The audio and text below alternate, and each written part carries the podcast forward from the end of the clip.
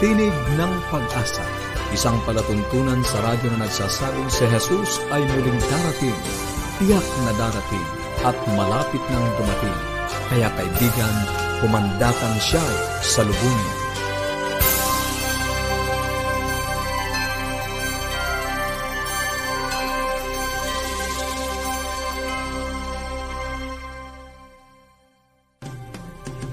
Maligaya at puno ng pag-asang pakikinig mga kaibigan. Kami po ang inyong mga lingkod, Pastor Ner Caranza, dito sa ating palatuntunang Tinig ng Pag-asa. Maligaya at puno ng pag-asang pakikinig mga kaibigan. Ako naman po si Misty Montile. Nag-aanyaya muli na kami ay inyong samahan sa 30 minutong talakayan tungkol sa ating kalusugan, pagpapanatiling matatag ng ating sambahayan at higit sa lahat sa pagtuklas ng pag-asang nagmumula sa salita ng Diyos. Binabati natin ang ilan sa ating mga kaibigang sumusubaybay, si uh, Virginia Kabahog dyan sa Las Piñas City. Maraming salamat Maraming sa iyong pakikinig, uh, Sir Virgie. Nais po namin kayong padalhan ng mga aklat at aralin sa Biblia at kung meron po kayong mga katanungan or ano man po ang gusto nyong ipahatid sa amin, tumawag lang po at mag-text sa Globe 0917 174-2777, 0917-174-2777, at sa Smart 0968-853-6607, 0968-853-6607. 6. Pwede rin po kayong magmensahe at magpadala ng anumang mga katanungan sa ating Facebook page at mag-email sa connect at adventist.ph. At inaanyayahan din po namin kayong pumunta sa bibleschools.com slash at naroon po ang mga magagandang aralin sa Biblia para sa mga bata at para din po sa inyo. bibleschools.com slash centraluzon. Sa atin pong pagpapatuloy ng ating palatuntunan ngayong hapon, sa Buhay Pamilya ay makakasama pa rin natin si Ma'am Irene Gabin, isang Certified uh, Family Educator at Life Coach sa paksangang pagpapatuloy ng emotional uh, wellness. Ito ay napakahalaga ngayon sa atin sapagkat uh, marami po ang medyo na titigatig sa mga kaguluhan na atin pong nararanasan. At uh, hindi natin alam ang uh, mga magaganap sa mga susunod na araw ay at kailangan po natin ang maging uh, stable ang ating mga damdamin sa pagharap sa ganitong mga pagsubok o kaya pagharap sa mga taong uh, nakakasalamuhan natin. Paano natin mapangangasiwaan ang ating mga sari-sariling mga damdamin. Yan, ang atin pong tatalakayin. Tama po. At syempre, kasama po rin natin si Pastor Arnel Gabin na pag-aaralan po natin ng salita ng Diyos. Ang paksa niya po ngayon ay si Jesus at ang Sabbath. Siya po ay ang ating Executive Secretary ng North Philippine Union Conference. Huwag po kayong bibitaw. Dadako na tayo sa ating buhay pamilya. Isa na naman pong magandang araw na tayo po ay sama-sama mga kaibigan. Patuloy po naming tinatanggap kayo sa atin pong segment ng Buhay Pamilya, sa atin pong mga taga-subaybay. Maraming salamat po na patuloy po kayong kasama namin. At uh, nagpapatuloy tayo sa atin pong eh, pag-aaral tungkol sa emotional wellness. Iniwan ko po sa inyo kahapon ang mga salitang kapag tayo po ay maayos ang level ng emotional intelligence, so meron tayong emotional wellness, madali para sa atin ang mag-adjust sa mga problema or mga challenges ano po na dumarating sa atin lalo pa naman ngayon. Sa panahon na ito ng pandemya and we are in the new normal we really need to adjust and practice this emotional wellness. Meron lang po ako sa mabilis lang na ano na sandali sana ma, ma ano natin to, ma-catch up lahat natin ito yung apat na mga factors kung paano tayo magkaroon talaga ng emotional intelligence or emotional wellness. Number one po, kahapon binanggit ko na sa inyo ito, self-awareness. Alam mo kung ano yung emotional state mo, alam mo kung ano yung strengths and weaknesses mo. Pangalawa po is self-management. Una, self-awareness. Pangalawa, self-management. What is self-management? You are able to control impulsive feelings and behaviors. Di ba? May mga nanay, may mga tatay, may mga anak na hindi nila kayang kontrolin ang mga impulsive feelings and behaviors nila a person who has emotional wellness can control these impulsive feelings and behaviors and you can manage your emotions. Number three is social awareness. Gaano kahalaga ang social awareness sa emotional wellness? Well, social awareness means you are able to show empathy. Okay? You are able to show empathy. What does empathy mean? Empathy means kaya mong ilagay yung sarili mo sa kalagayan ng iba. Di ba? Hindi ka madaling mag-judge sa isang taong umiiyak sapagkat nararamdaman mo ang kanyang nararamdaman. Ma- maaring hindi eksakto na nararamdaman mo, Ngunit alam mo kung ano ang dahilan bakit siya umiiyak at nararamdaman mo rin yung bigat ng kanyang dinadala sa buhay but it doesn't mean na magiging gano'n na lang na kung uiiyak siya, iiyak ka rin. Hindi po ganon. Social awareness means you you can understand the you can understand the emotions, needs, and concerns of other people. Kasama pala yan sa emotional wellness. Kasi nga, ano, alam mo eh, alam mong pakibagayan ng ibang tao dahil nauunawaan mo mismo yung iyong emotions. Ibig sabihin ay, once naramdaman mo rin yon once nagkaroon ka rin ng ganong karanasan, kaya madali mong maunawaan ang ibang tao. And Number four po is relationship management. Social awareness and relationship management. Ito yung mahalaga ano po sa buhay ng tao. Meron po tayong kasabihan, no man is an island. Hindi ka pwedeng mabuhay nang mag-isa ka lang. You need, we need one another. So we need this relationship management. Yan po ang pinaka end product ng emotional wellness. What is this relationship management? This is you know how to develop and maintain good relationships. You can communicate clearly, inspire and influence others, and you work well with a team and you can manage conflict. 'Di ba? Ang ganda, kaibigan, relationship management. Nakakalungkot naman po kapag ka nainiiwan tayo ng ating mga kaibigan, dating mga kaibigan natin, pero natin ngayon ay hindi na natin kaibigan. Hindi na maintain yung relationship. So, uulitin ko po, yung four principles, four factors, how to build emotional wellness. Una po is self-awareness. Pangalawa, self-management.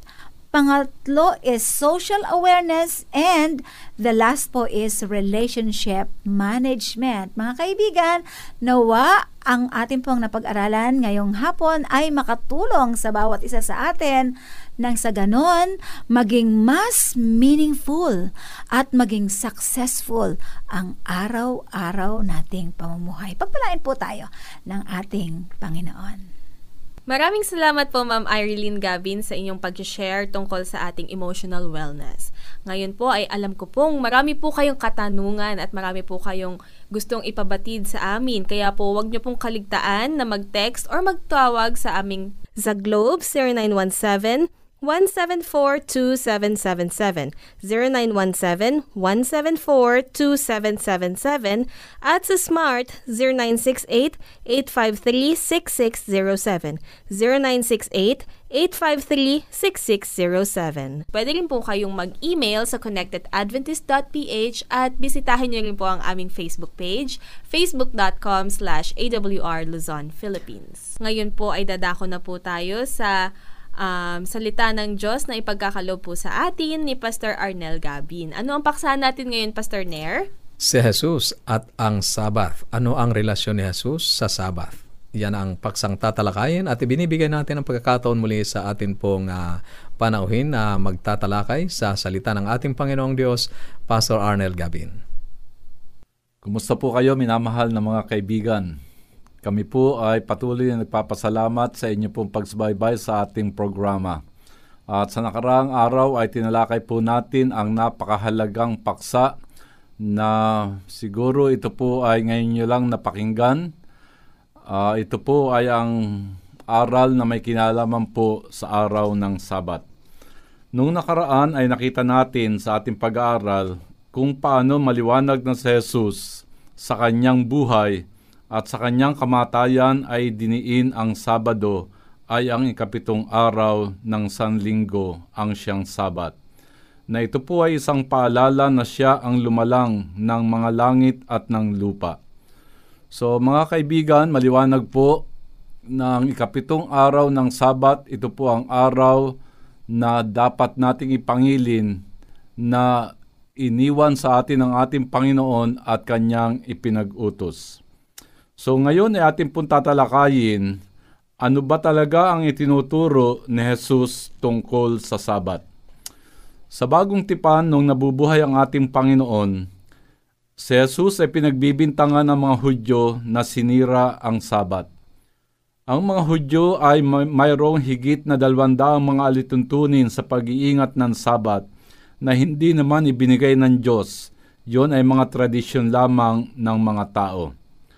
Gaano lamang kalayo ang dapat lakarin ng isang tao kung araw ng Sabat, ito po ay kanilang pinag-uusapan. Meron silang kautusan tungkol sa Sabbath Day Journey. Kung hanggang saan ang iyong dapat na ipagbiyahe o lakarin. Gaano lamang kabigat ang pwedeng buhatin ng isang tao para sabing hindi siya nagtrabaho kung araw ng Sabat. So ang mga Hudyo noon ay maraming detalye sa lahat ng bagay hanggang sa pinakamaliit na pwede at hindi pwede kung araw ng Sabat. Kaya sa hindi pagpansin ni Jesus sa mga tradisyong gawa ng tao, si Jesus ay naaakusahang palagi na sinira ang araw ng Sabat. Meron pong isang kasaysayan sa banal na kasulatan. Kung meron po kayong mga Bible, pakibuksan po natin sa aklat ng Mateo, Kapitulo 12, talatang 9 at 14. Ganito po ang wika. At siya'y umalis doon at pumasok sa sinagoga nila. At narito may isang tao na tuyo ang isang kamay. At sa kaniya itinanong nila na sinabi, Matuwid bagang magpagaling sa araw ng Sabat? Upang siya'y kanilang may sumbong. Sinabi niya sa kanila, Sino kaya sa inyo na kung mayroong isang tupa, na kung mahulog ito sa isang hukay sa araw ng Sabat, ay hindi baga niya aabutin? At ang sabi sa pagpapatuloy, gaano pa nga ang isang tao na may halaga kaysa isang tupa? Kaya't matuwid na gumawa ng mabuti sa araw ng Sabat. Nang magkagayoy sinabi niya sa lalaki, Iunat mo ang iyong kamay. At iniunat niya, at napauling walang sakit na gaya ng isa. Datapat nagsialis sa mga pareseyo at nangagpulong laban sa kaniya kung paanong siya'y may papupuksa nila. So mga kaibigan, idinidiin po ni Jesus sa mga pareseyo na mas interesado pa silang mailigtas ang kanilang mga alagang hayop kaysa isang tao ay tulungan. Sa katunayan ay nawala sa kanila ang tunay na kahulugan ng pahingilin ng sabat. Kaya ang sabi ng ating Panginoon, kaya't matuwid na gumawa ng mabuti sa araw ng Sabat.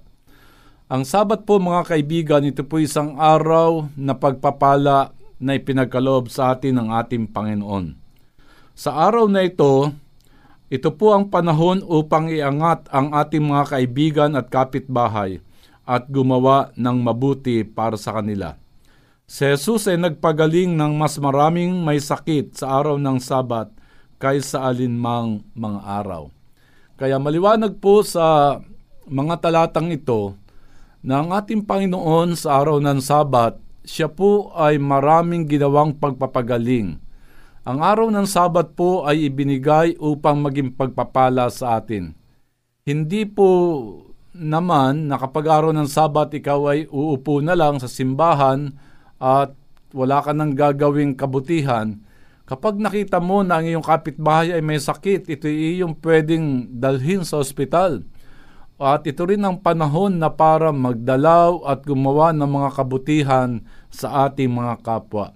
So binabanggit po sa banal na kasulatan na yung mga gawa na hindi pwedeng gawin, ito po yung mga pagtatrabaho, pagpasok sa eskwelahan, sports, paghahalaman, pero yung pagtulong sa iyong kapatid at sa iyong kapwa, ito po ay sinasangayunan ng banal na kasulatan.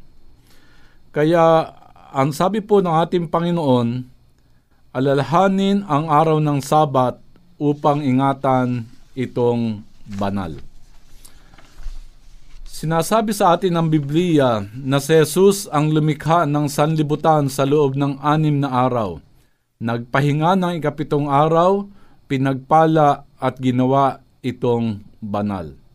Kaya wala po tayong ibang araw na mababasa na pinagpala, binasbasan at nagpahinga ang ating Panginoon maliban po sa ikapitong araw, ang araw ng Sabat. Si Jesus din ang bumaba sa tuktok ng bundok ng Sinai na malakulog na tinig at muling ipinag-uutos na ipangilin ang sabat ng kanyang bayan.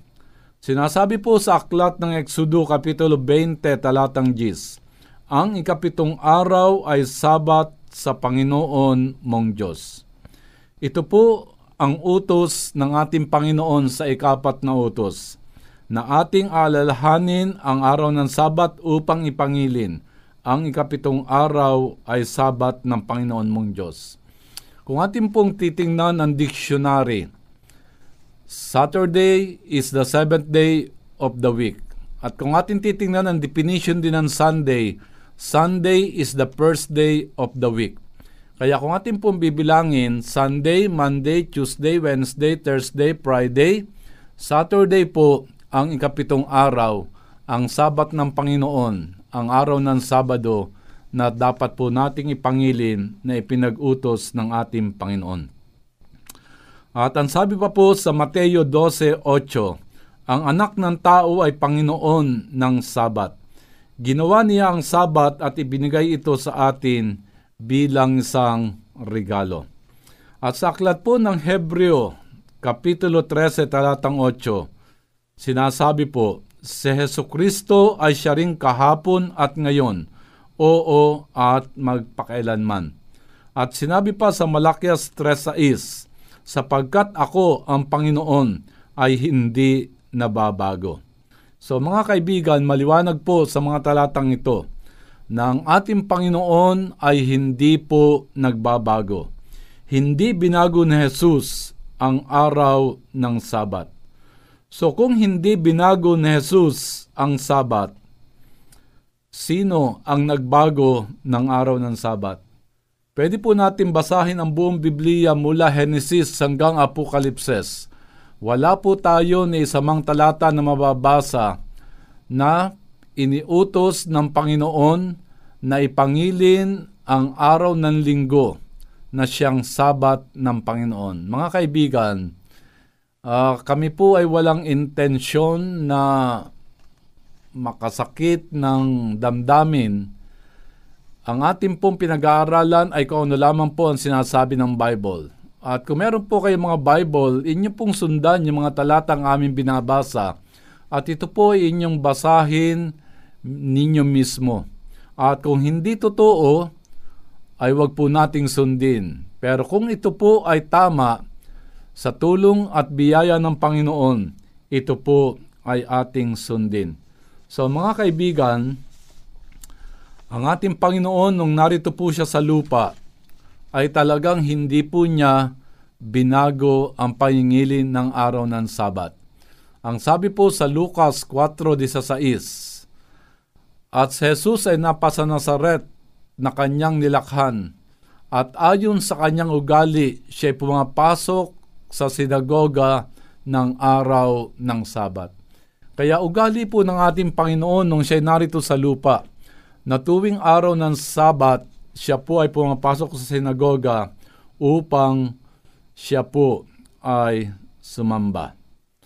At sinasabi po sa Juan 1.1 at 14, Sa pasimula ay ang salita at ang salita ay sumasa Diyos at ang salita ay Diyos at nagkatawan tao ang salita at naninirahang kasama natin.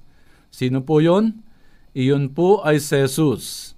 At ipinagpatuloy ni Juan ang pagsasabing, sa pamagitan niya, ang lahat ng mga bagay ay ginawa, at alinman sa mga ginawa ay hindi nagawa kung wala siya. Kaya mga kaibigan, Ang ating Panginoon ang nagbigay ng araw ng Sabat. At wala po tayong ibang mabuting halimbawa at modelo. Walang iba kundi ang ating Panginoon. Kaya sa susunod po nating pag-aaral ay ating pong tatalakayin, mayroon bang anumang magpapatunay sa bagong tipan na ang mga alagad na kaagad pagkatapos ng pagkabuhay ni Jesus ay nagpasimula silang magtipo ng linggo at ipangilin ang linggo bilang sabat. Kaya ito po'y pag-aaralan natin sa susunod na lesson nung umakyat ang ating Panginoon sa langit at maiwan ang mga alagad. Ang mga alagad ba ay nagbago ng araw ng pahingilin? Ito po ay sasaliksikin natin sa banal na kasulatan at pag-aaralan po natin ang mga talata na tumutukoy po sa araw ng linggo. Kaya mga kaibigan, ang ating Panginoon ang siya pong mabuting halimbawa. Ang ating Panginoon sa aklat ng Genesis nilikha niya ang buong sanlibutan, ang langit at ang lupa ng anim na araw. At ng ikapitong araw, siya po ay nagpahinga. Ito ay kanyang binasbasan at ito ay kanyang pinagpala. Kaya wala po tayong talatang mababasa na binago ni Jesus ang pahingilin ng araw ng Sabat. Ang sabi nga sa Bible, pumunta rito si Jesus sa lupa hindi upang sirain ang kautusan kundi upang tuparin. Kaya si Jesus ang nagbigay ng sampung utos sa bundok ng Sinai at kanyang inuulit na alalahanin nyo ang araw ng Sabat upang ipangilin. Anim na araw kayong gagawa ng lahat ninyong mga gawain. Yung po mga gawain binabanggit doon ay yung mga gawain na pansarili natin. Ulitin ko po, ang araw ng Sabat, ito po'y araw na banal. Ito po ang panahon para po tayo pumunta sa bahay-sambahan, umawit ng papuri, mag-aral ng banal na salita, at makinig po ng mga pabalita. Kaya mga kaibigan, wala po tayong mababasa sa banal na kasulatan na si Jesus ay nagbago ng araw ng pangingilin. Gaya po ng aking binanggit sa aklat ng Hebreo at aklat ng Malakyas, si Yeso Kristo ay siya rin kahapon at ngayon at magpakailanman. At ang sabi pa, sapagkat ako ang Panginoon ay hindi nababago. So mga kaibigan, hindi binago ni Jesus ang Sabat. Ang Sabat po ay ang kapitong araw ng Sanlinggo. Ugali niya na tuwing araw ng Sabat, siya po'y pumapasok sa sinagoga upang magbasa ng banal na kasulatan at sinasabi ng iba, kaya lang daw pumapasok si Jesus sa araw ng Sabat sapagkat ang panahon noon, ang kasama niya yung mga Hudyo for convenient. Pag-aaralan po natin sa mga susunod na kahit ang mga alagad ay wala sa community ng mga Hudyo, sila po ay nagpapatuloy sa pahingilin ng araw ng Sabat. Kaya mga kaibigan, si Jesus ay hindi binago ang araw ng Sabat. At mapapansin po natin na sa mga talatang ito ay wala pong nagpapatunay na ang araw ng linggo ay kanilang pinabanal, kanilang ipinangilin at ang araw ng linggo ay walong beses lamang po binanggit sa banal na kasulatan. Kaya kung meron po kayong mga katanungan, pwede nyo pong i-post at i-forward sa mga text na binanggit ng aming mga kasama upang sa ganun masagot po namin ito at may paliwanag pa ng lubusan sa inyo. So maraming salamat po at nawa tayo po ay magkaroon ng bukas na puso at isipan na bagamat tayo po ay nagising at milyon-milyong mga tao nangingili ng araw ng linggo. At ngayon lamang po natin napakinggan na ang tunay na araw na pangilin pala na ipinatutupad at ipinag-utos ng ating Panginoon na dapat ipangilin ay walang iba kundi ang ikapitong araw, ang araw ng Sabat. Pagpalain po kayo ng ating Panginoon.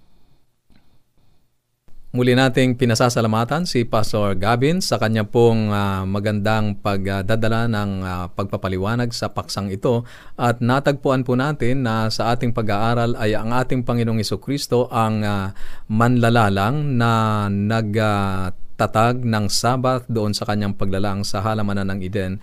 At pagkatapos ay siya rin ang uh, uh, tagapagbigay ng utos na inilagay din sa gitna ng sampung kautusan ang uh, paalaala tungkol sa pangingili ng Sabat. Kaya makikita natin na malalim ang relasyon ni Jesus sa ikapitong araw ang Sabat. At sana nga po mga kaibigan ay makita natin ang kahalagahang ito sa ating pananampalataya at sundin natin kung ano ang kalooban at kung ano ang araw na itinakda ng ating Panginoong Diyos na siya ay katagpuin natin sa ating pagsamba. Kung mayroon po kayong mga katanungan o anuman ang nais ninyong iparating sa amin, maaari kayong makipag-ugnayan, tumawag o mag-text o kung nais ninyong magkaroon ng mga aklat, karagdagang pag-aaral sa Biblia na amin pong ipinamimigay. Sa Globe 0917 174-2777, 0917-174-2777, at sa Smart 0968-853-6607, 0968-853-6607. Tayong um, Facebook page at pwede rin po kayong mag-email sa connect at adventist.ph. Pwede rin po kayong tumawag ng libre sa atin pong toll-free number 1-800-132 20196. 1-800-132-20196. At sa atin pong pansamantalang paghiwa-hiwalay, baunin natin muli ang salita ng ating Panginoong Diyos sa Apokalipsis, Kabanatang 22, Talatang 20, ang nagpapatuto sa mga bagay na ito ay nagsasabi, Oo, darating ako. At habang inantay natin ang kanyang pagdating, paghawakan po natin ang kanyang salita sa Isaiah 59.1. Narito ang kamay ng Panginoon ay hindi maikli na di makapagligtas, ni hindi mahina ang kanyang pandinig na ito'y di makarinig. Bukas po muli. Maraming salamat po.